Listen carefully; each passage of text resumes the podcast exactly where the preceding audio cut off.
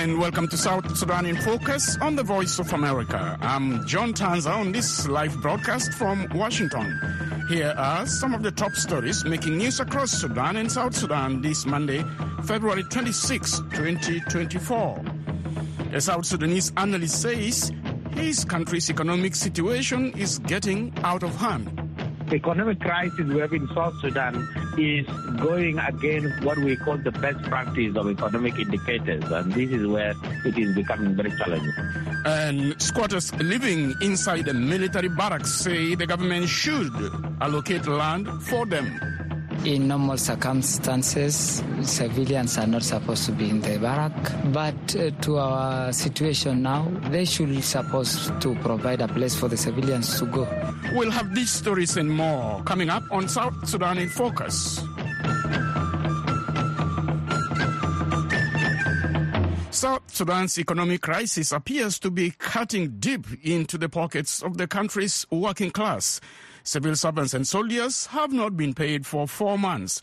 Teachers and academicians at the country's public university are still waiting for their four-month salary. South Sudan's finance minister Barnaba Bak Chol says the country is broke and has no resources to pay salary. Abraham Kwalnyon teaches at the University of Juba. He says the country's financial crisis stems from lack of good economic and monetary policies economic crisis we have in South Sudan is going against what we call the best practice of economic indicators, and this is where it is becoming very challenging. Talk to me about the best practices of uh, economic indicators. I mean, a lot of people are blaming the U.S. dollar and uh, forgetting some of these indicators. Could you list some of these economic indicators? In most countries, we have two institutions that are tasked with managing the economy of the state and that is the Ministry of Finance dealing with the issue of fiscal policy and the central bank dealing with the issue of monetary policy.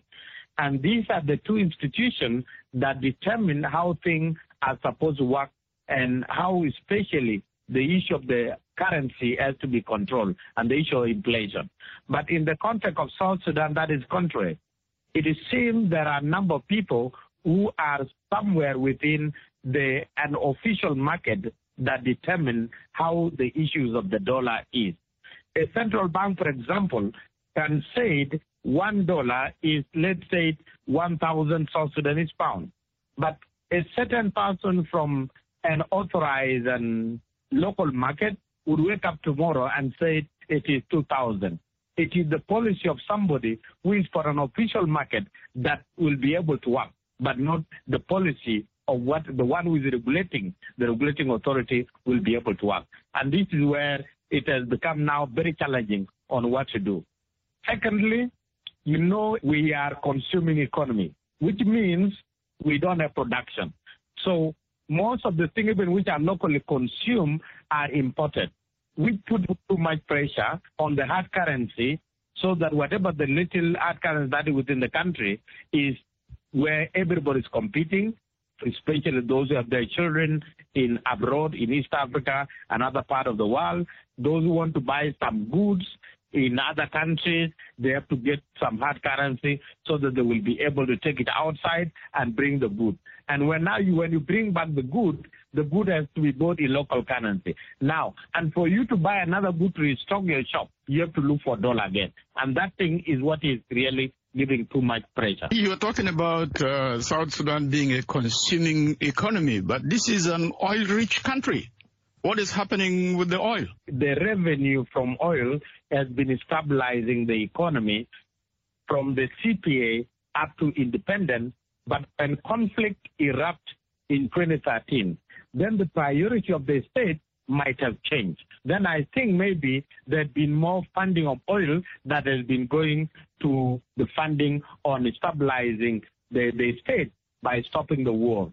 Secondly, of recent, South Sudan government had embarked on road infrastructure, and it seems big chunk of the oil money is being put into infrastructure where you have seen the road between Bor to Juba, Malakal, which is going through Bor, and then another highway, which is maybe Juba up to Wau, up to Aweil, that is the Barkazal Highway. Then we have another one that's supposed to be Juba to Eastern Equatoria to Kenya, and then another one through Western Equatoria. But only two major roads are working now. You teach at the university and you interact with a lot of South Sudanese. What are they telling you about their daily lives? Two weeks ago, the wounded heroes were able to to demonstrate in front of the Ministry of Finance, demanding their treatment allowance across the country. Civil servants have not been paid for a number of months. Academics have not been paid. The armed forces have not been paid. And it seems there is no big hope of when that payment will be done. And also, the inflation is increasing. Dollar rate is increasing. And as dollar rate is increasing, it means increasing in the food stuff and all the domestic consumption. So the possibility of the buying power of the pound is reducing, despite the increasement of salary up to 1,400%, which has created a very big relation across the country when that thing was done like like a few months ago. But the issue is that two challenges are still facing the majority of the general population. One, the increase in salary which was celebrated, the same amount of money is losing value. And number two, the same amount of money that is losing value could not be found because the salary could not be given on a monthly basis. And that thing alone is creating a hard time to the general public. That's Abraham Kwal Nyon, a lecturer at the University of Juba. He spoke with me from the capital, Juba, on Friday. In Juba, some South Sudanese living near a military barracks say they do not feel safe after last weekend's explosion inside the military barracks. A military spokesperson says the explosion was caused by fire and injured several people. For VOA News, Denis Logonye reports from Juba. The explosion sent a dark plume of smoke high into the air on Sunday. Eight people, including a child, were injured by flying metal shrapnel. A pregnant woman who was in the vicinity later miscarried. Some Juba residents who live near or inside the military barracks say many families panicked in Kator Payam when the explosion occurred. Resident Dina Lewis says the sound of a heavy explosion prompted families to take cover. Yesterday was the worst day. We were all scared at home. People don't know what to do. It was at mid of night. We are just hearing voice. People are running. People are crying. Children are crying. Yeah, it was really hard. Even I don't know what to do at that time. But we thank God everything was fine and we are alive. Civilian Joshua Daudi, who also lives inside the military barracks, says some families tried to rescue soldiers and civilians living near the ammunition depot. He says some squatters live inside military due to lack of land. In normal circumstances, civilians are not supposed to be in the barrack, but uh, to our situation now, they should supposed to provide a place for the civilians to go or to relocate them so that they at least find somewhere to stay. Like now, if you see in the barrack, maybe thousands and thousands of people are in the barrack. So it will be very hard for them to be just told to go out without not uh, be shown where to. This is a bit hard. Unless maybe they are told to move to a specific place, this is when we shall maybe accept to go. John Makwaj lives in Jeberona, a residential area near Juba's oldest military barracks. He says the explosion caused Jeberona families to fear for their lives.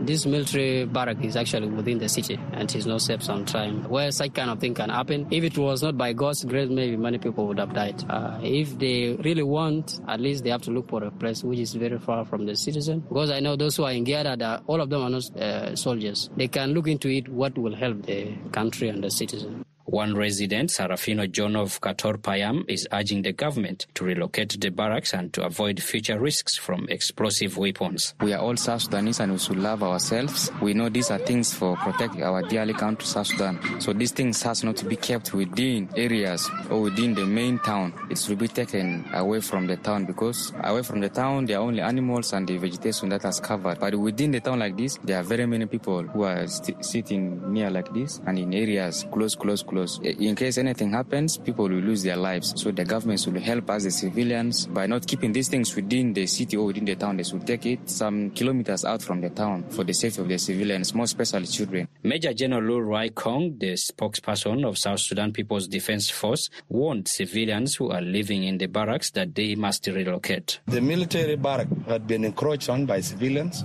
and that's the reason why two civilians were, were wounded. I, SSPDF General Headquarters would like to appeal to civilians that had encroached on our facility to reconsider their position and withdraw, relocate to safe areas. Military area is dangerous because of the nature of our equipment. Our equipment requires to be in a place that is only inhabited by, by the military, not by, by civilians. So we like to appeal to civilians that are encroached on uh, Gada barracks to relocate so that they don't become victims. Philip Aguer Panyang, a lecturer at the Institute of Peace, Development, Security and Strategic Studies says the encroachment by civilians at the barracks happened after the signing of the Comprehensive Agreement 2005 and that this mistake is due to negligence. It is wrong actually for the civilian to be staying near the barrack. That is 100% a mistake. So those civilians that are living within the barracks should have been relocated long time ago because a military barrack should be a military barrack. At least uh, if there are residents, they should be within specified distances. But uh, those who are very close uh, to the military stores, the military barrack, are completely doing the wrong thing and endangering their life.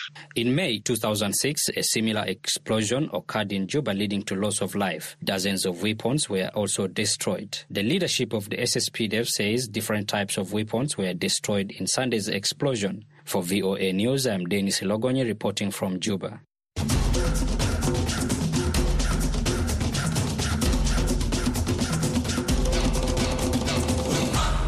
It's uh, Black History Month here in the United States. In Los Angeles, there is an exhibit of black artists sharing their experiences growing up in America. Genia Dulot has more. New York artist Guy Stanley Philoche says his series Give Us Our Flowers celebrates African American culture. As a kid, I used to go to museums all the time and I used to always see um, portraits of white people, you know, and there was never portraits of black and brown people, portraits that look like me. So I decided to honor us. Philoche is one of the artists representing black creators at the LA Art Show. In Playtime, Gregory Saint Amon explores self perceptions of children of color growing up in America. The idea also of the colors balancing against the, the black and white um, portraiture. My thing is like you walk into a room, nobody knows who you are, they perceive you a certain way, but once you open your mouth, that, you know, shows your personality and that becomes your armor against society. You know, you're not just one of them, but you're this person. So all my work kind of plays with that. Jamaican-born O'Neill Scott reflects on childhood memories of immigrating to the United States and finding his way in a new country. Just as um, an African American, I think it's important to be able to uh, really cautiously understand how you're going to go about uh, navigating the world.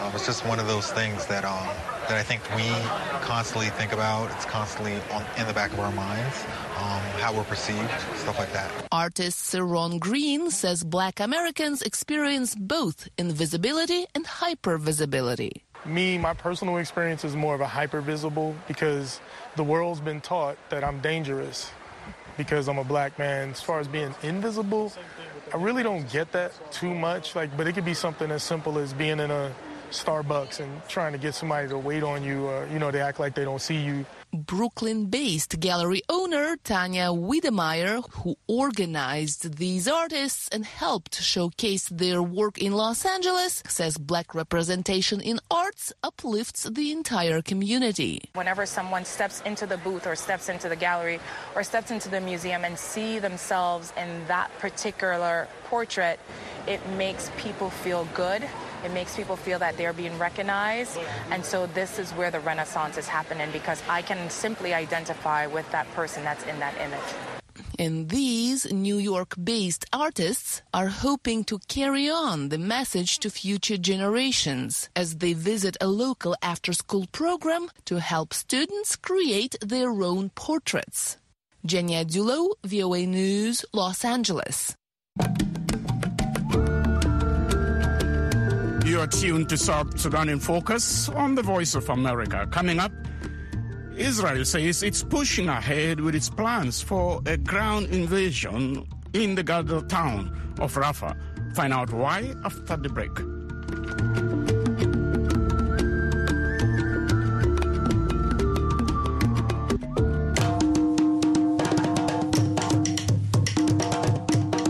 Hello, listener of South Sudan in Focus. We have an exciting new segment dubbed Words of Wisdom. We want to hear your thoughtful proverbs that echo through your community. This is another chance for you to share wisdom from your roots. All you need to do is record a proverb in a language of your choice, tell us its English translation and what it means. Keep it brief, authentic, and represent your community. Your recorded proverb shall be sampled on South Sudan in Focus every Wednesday. Send your recording via our WhatsApp number plus one 202 630 8011. That is plus one 202 630 8011. You're listening to South Sudan in Focus from the Voice of America. The agency of providing Ukraine with weapons it needs to stop Russian military advances was again underscored Sunday both in Europe and the United States. At the same time, calls for stopping the human suffering and efforts to achieve peaceful resolution to the conflict were also brought to the forefront. VOA's Veronica Balderas Iglesias has details. A railway station in Ukraine's Donetsk region was in flames Sunday after reportedly being hit by a Russian guided bomb. Images also surfaced of a Russian military leader scouting the town of Avdiivka, which was taken from Ukrainian control on February 17.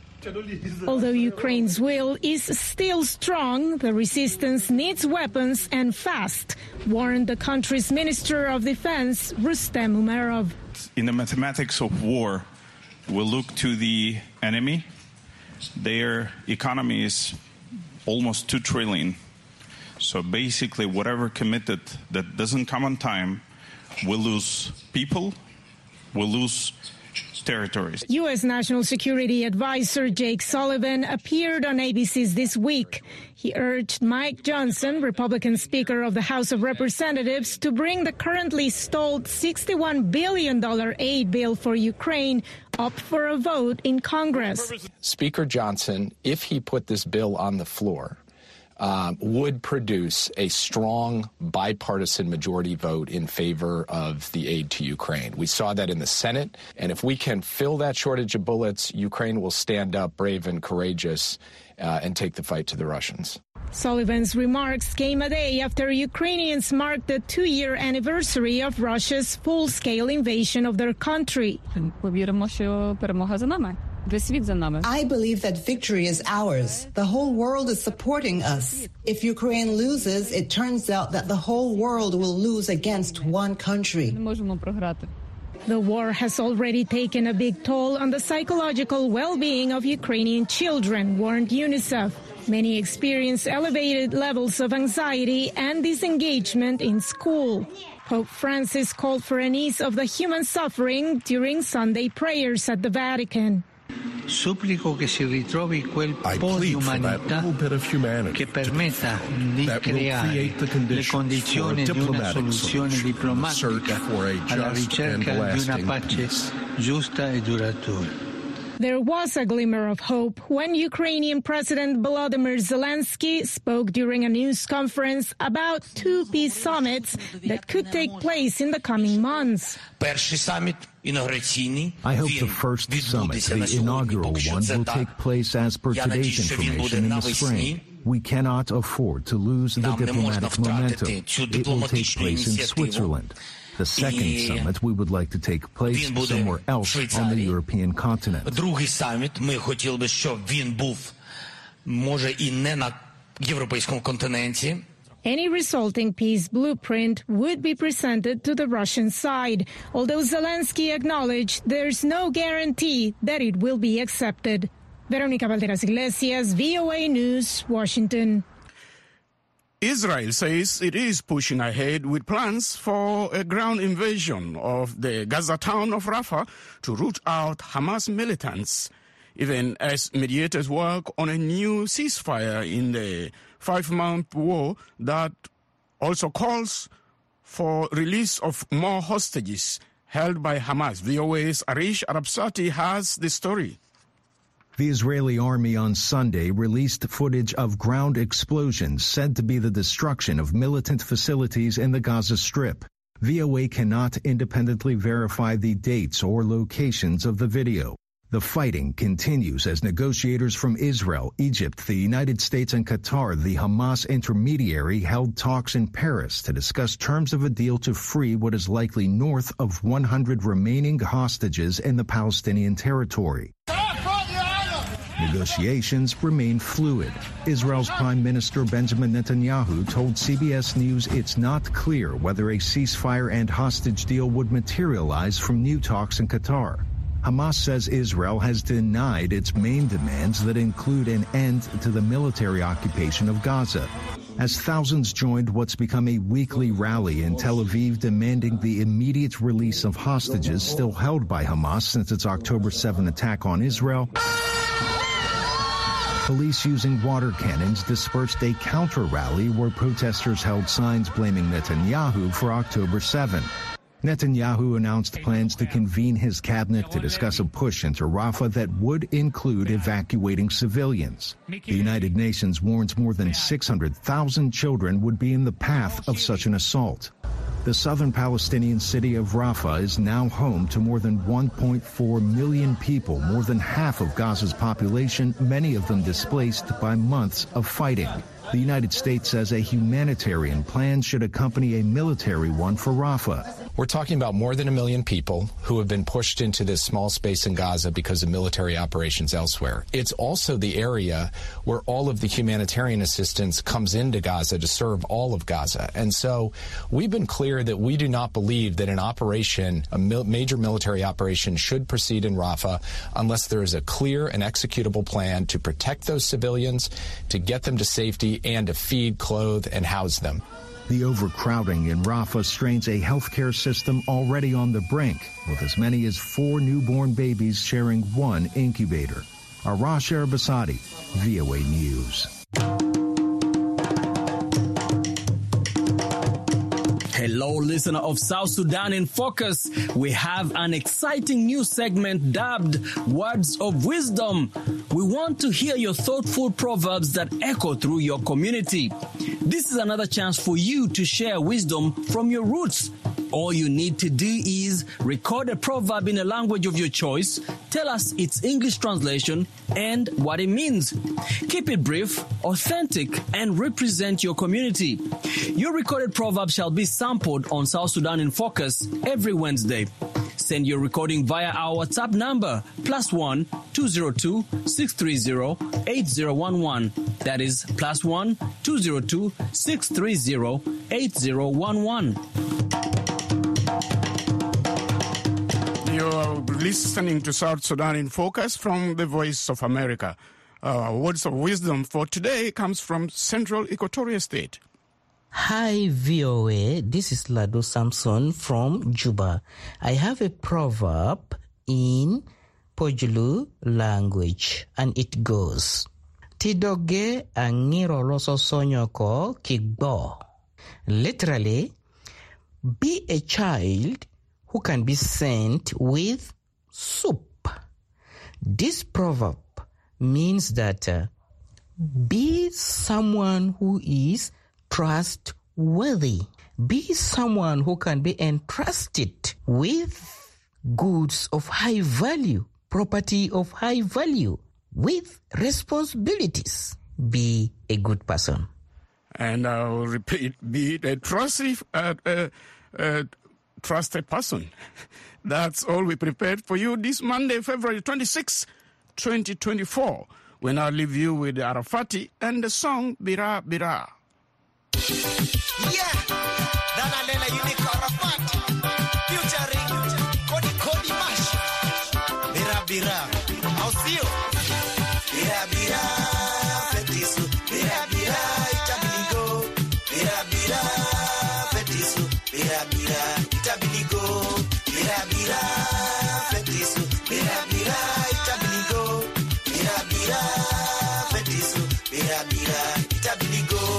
Iya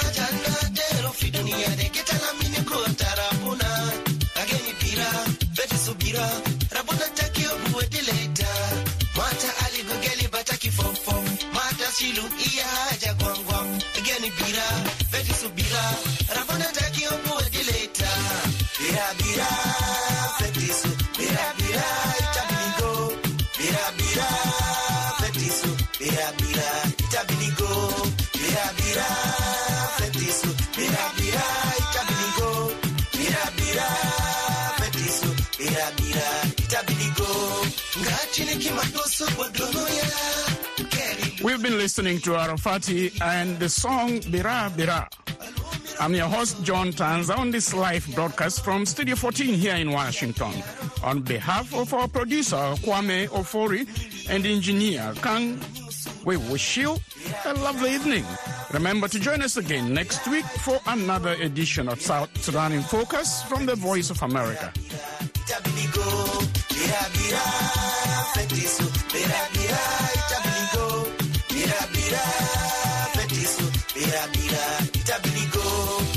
Mata kunta ma bira bira itabiligo mata shilu iya ja gom gom kene bira fetis bira fakir bira. Rabuna taki bawadileta hiya ja talamin gua bito selilo fakilo mata kutu galbak bata die hard fuck everything gonna be right. You yeah, be them said no that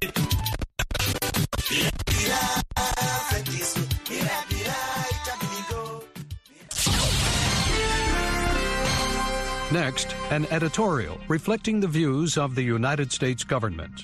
In many regions, the operational capacity of ISIL or Daesh has been significantly reduced, according to a new United Nations report on terrorism.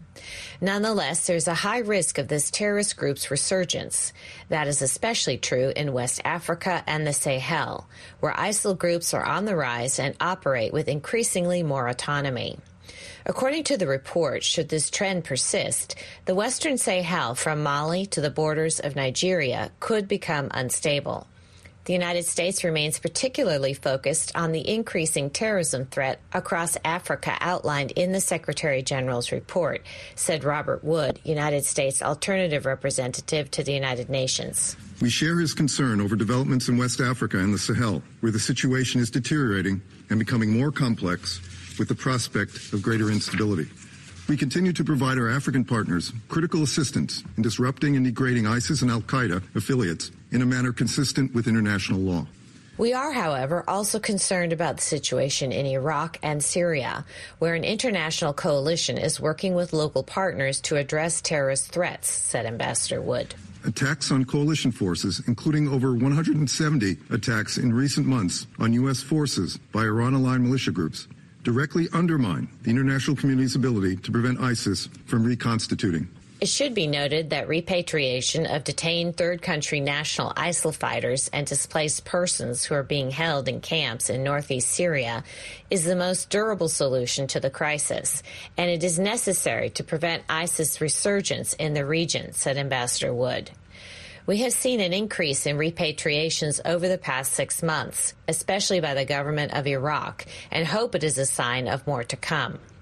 Finally, addressing conflict related sexual violence is another U.S. priority. We welcome UN entities designing effective strategies to prevent violent extremism that incorporate context specific gender perspectives, as noted in the Secretary General's report. Addressing the threat posed by ISIS cannot be effectively done if women's voices and those of marginalized groups are not elevated as part of the process to fight violent extremism. The fight against terrorism requires efforts beyond security centered approaches, said Ambassador Wood. The international community must continue investing in whole of society approaches that respect human rights and the rule of law in order to effectively prevent and counter the spread of ISIS. That was an editorial reflecting the views of the United States government.